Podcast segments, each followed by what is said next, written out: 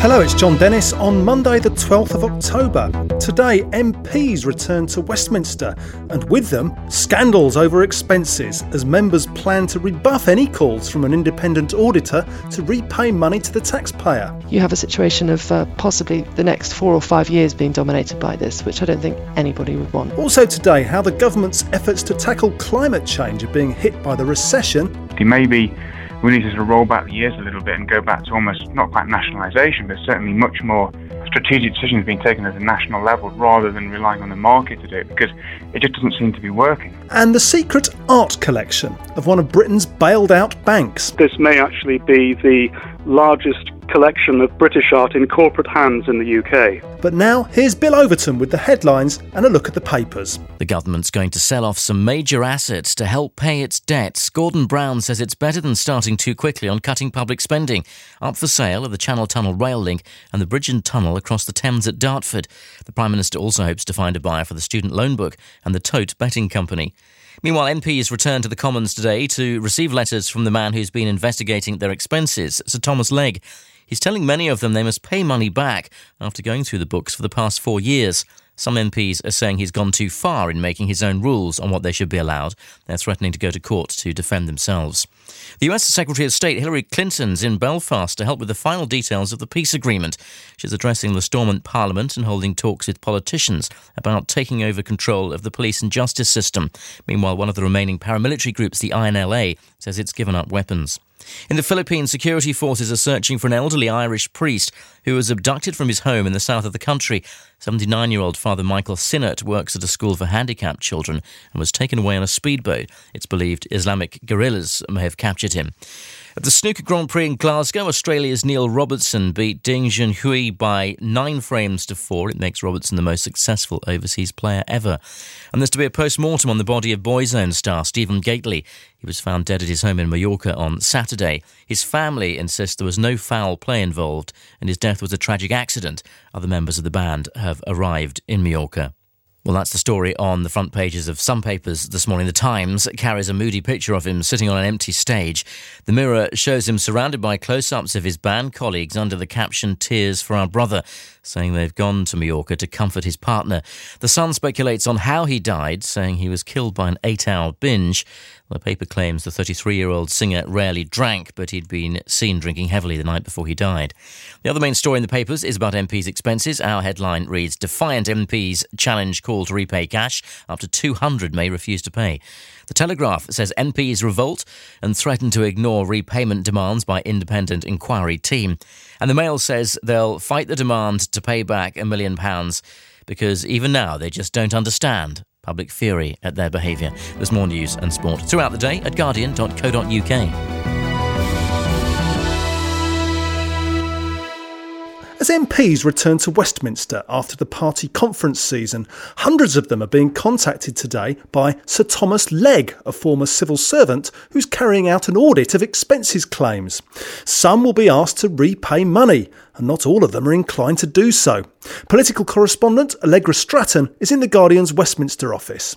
They're being either asked for one of two things. You either have to give more information about, most likely to be, uh, if you've had a complex mortgage arrangement, they'll want you to sort of break it down a bit more, or they will be asking for a straightforward repayment. And as we understand it, that repayment is likely to be in the order of um, excessive gardening claims or cleaning claims, some of the more striking misdemeanors. Um, you'll remember the guys who got their um, that Leylandii looked after and um, their uh, gravel from their their um, the, the, the, long drive up to their to their house um, sorted out. So those sorts of things, it's understood that um, Sir Thomas Legg will want just straightforward repayment.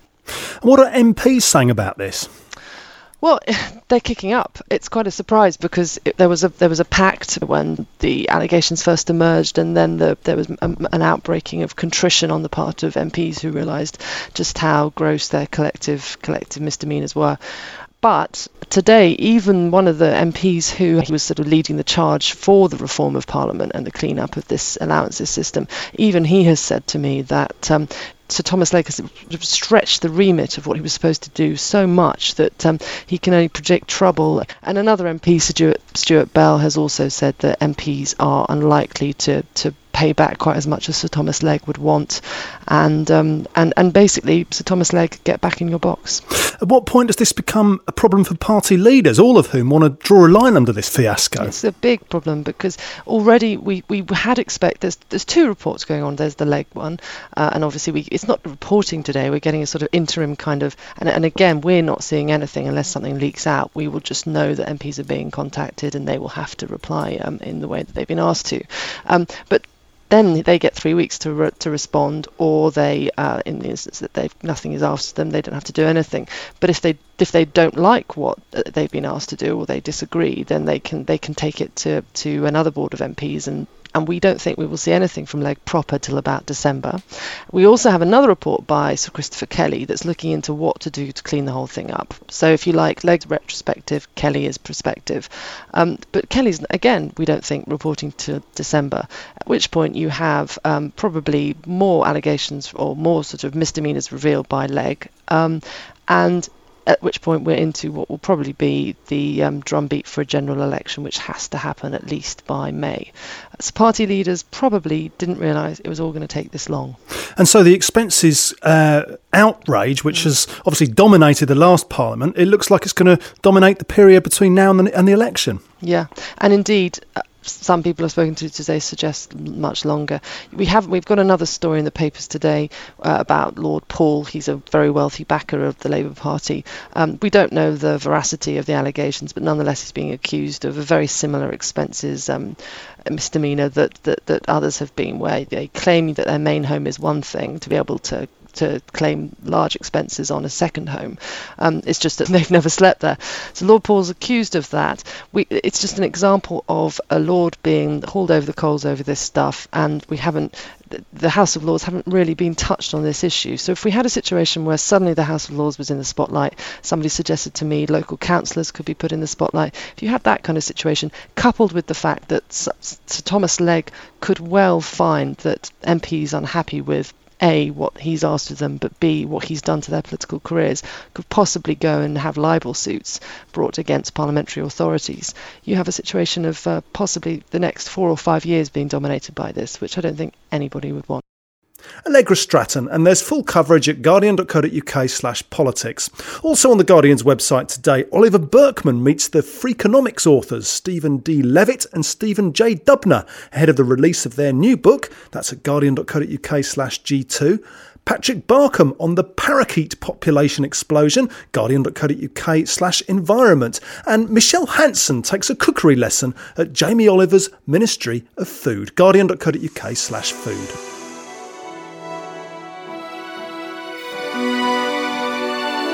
From Guardian.co.uk, this is Guardian Daily.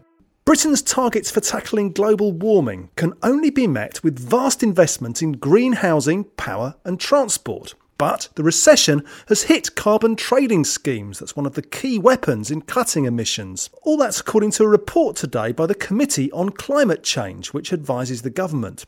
David Adam, our environment correspondent, has the detail. The economy is still very closely linked to carbon emissions. So the economy goes up, carbon emissions go up. Economy goes down, carbon emissions go down. And that's because, largely because of the energy use, is, is linked to economic output. Now, recession has taken a couple of percentage points, probably more, off um, the economic output. So that's taken the same kind of dip.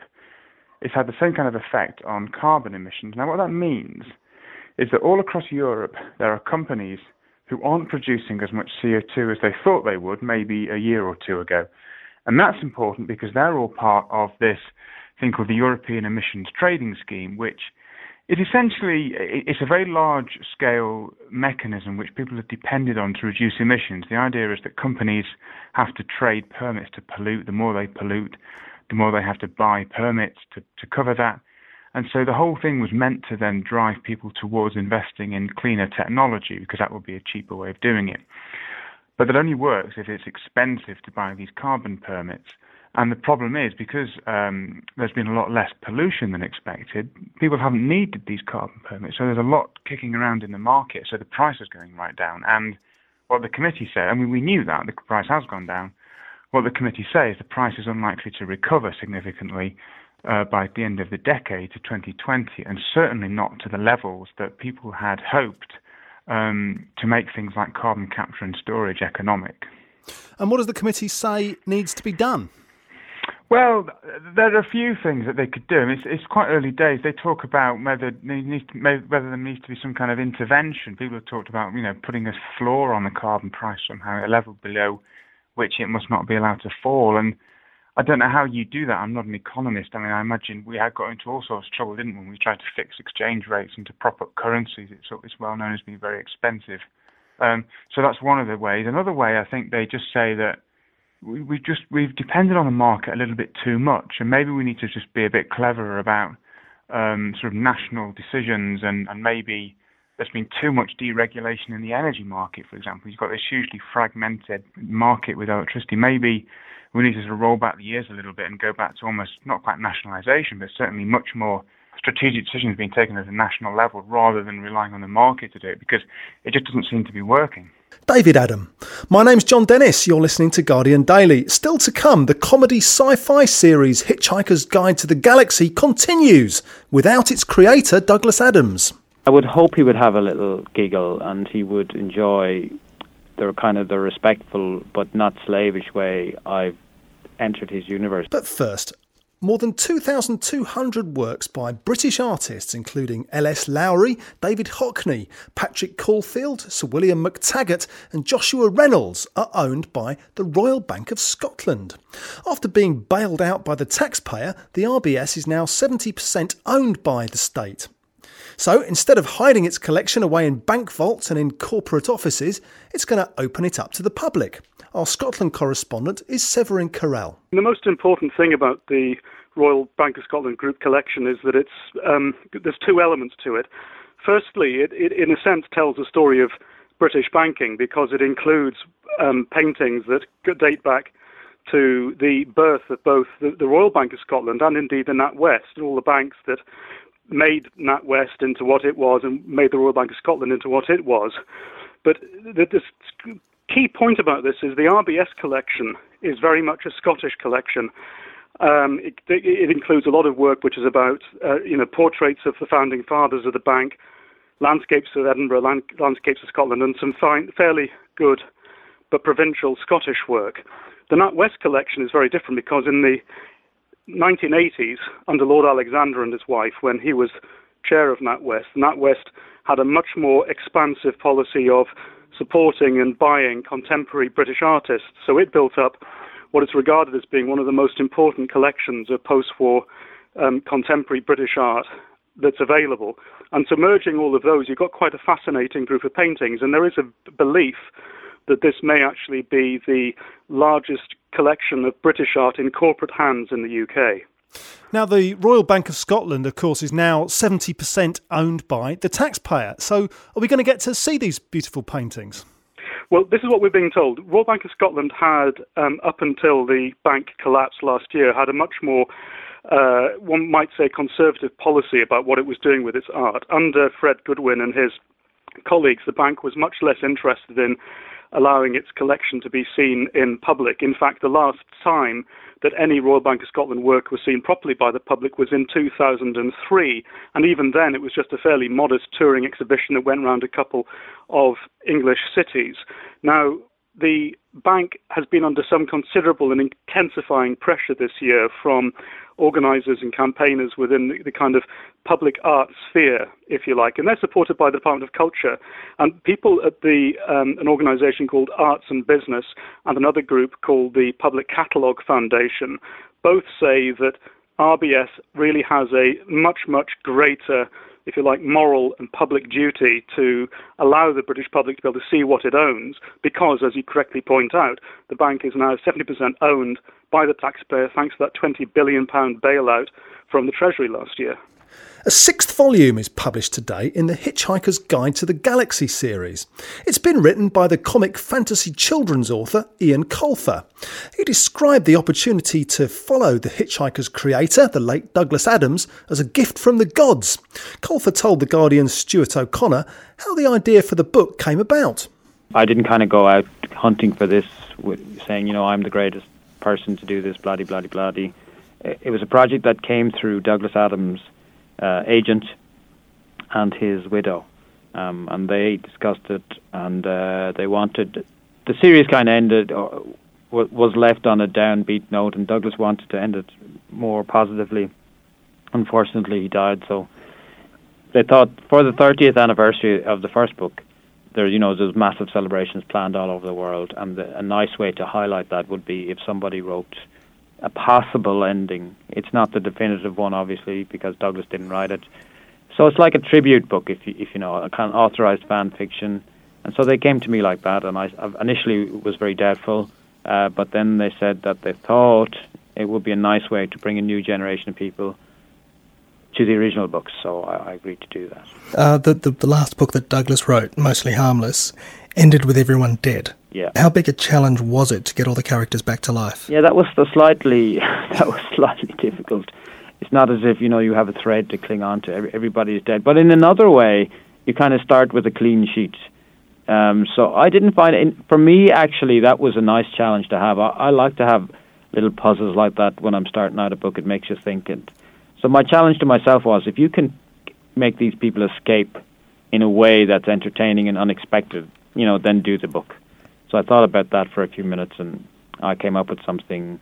Uh, so I thought, yeah, okay, this this could work. Did you ever get to meet Douglas Adams, and what do you think he uh, he would think of? And another thing. I never got to meet him, no. Um, and as for what he would think of it, I don't know. I mean, I would hope he would have a little giggle and he would enjoy the kind of the respectful but not slavish way I've entered his universe. And I mean, I'd like to talk to him and and tell him what my motivations are for doing this and how I feel about him and his work and, and what they did for me as a teenager. And I hope that once I presented my argument uh, in a clear way and uh, he would he would give me his he would give this book his blessing. I, I really hope so. I know the closest I could get was to, was his wife Jane, and, and she totally loves the book, and she's she's come out in public and said she's 100% behind it. So I think that's as close as I can get, and, and I'm very happy with that. And Dirk Maggs, of course, he was with Douglas from day one, and he's kind of like the ordained successor, and, and he loves it as well. So um, once I got those two people that's about the best praise I can get. Mm, uh, I'm, I'm, about a third of the way through the book at the moment, and one thing I've noticed so far is you have not tried to imitate Douglas's style. You, it's very much your own style using his characters. Yeah, uh, well, I, I thought about that, and I just thought you can't do that because Douglas' style was so fresh and unique that if you did imitate it, you, or if you tried to imitate it, you'd just get totally spanked. And there's no winning in that situation. So what I tried to do is do my own style, but every now and then I throw in a little uh, Douglas-esque paragraph or joke or joke structure uh, that would be reminiscent to the fans of, of the way Douglas wrote. If you were to suddenly die tomorrow, who would you like to take over the Artemis Fowl series? Well, I, if I was to die tomorrow, I would like like five years grace before someone took over my series. But having said that, I, I have made um, a death pact with a few people. Um, Morris Gleit, I met Morris Gleitzman recently, so we said, okay, if, if the pl- as we say, if the plane goes down, that's the day. If the plane goes down, I'm doing your book and you're doing mine. So we're going to finish each other's books. But there are a few other people. I have a good mate, Andrew Donkin, who works with me on the graphic novel. So I, I, I hope Andrew will step into the breach um, if need be and give some of the money to my family. That would be the nice thing to do. Mm. Do we have another Artemis Fowl book on the way? Yeah, I'm working on number seven at the moment, which is called the Atlantis Complex. And um, as soon as I finished, presuming I survive this tour, um, I will get back to that in, in a couple of weeks, and, and, hopefully it will be out next summer. Eoin Colfer. And let's listen to a bit of the Irish band The Blizzards to play us out. This is a track called And Another Thing, same title as Eoin Colfer's book. Guardian Daily was produced today by Harriet Grant and Tim Maby. I'm Jon Dennis. Thanks for listening.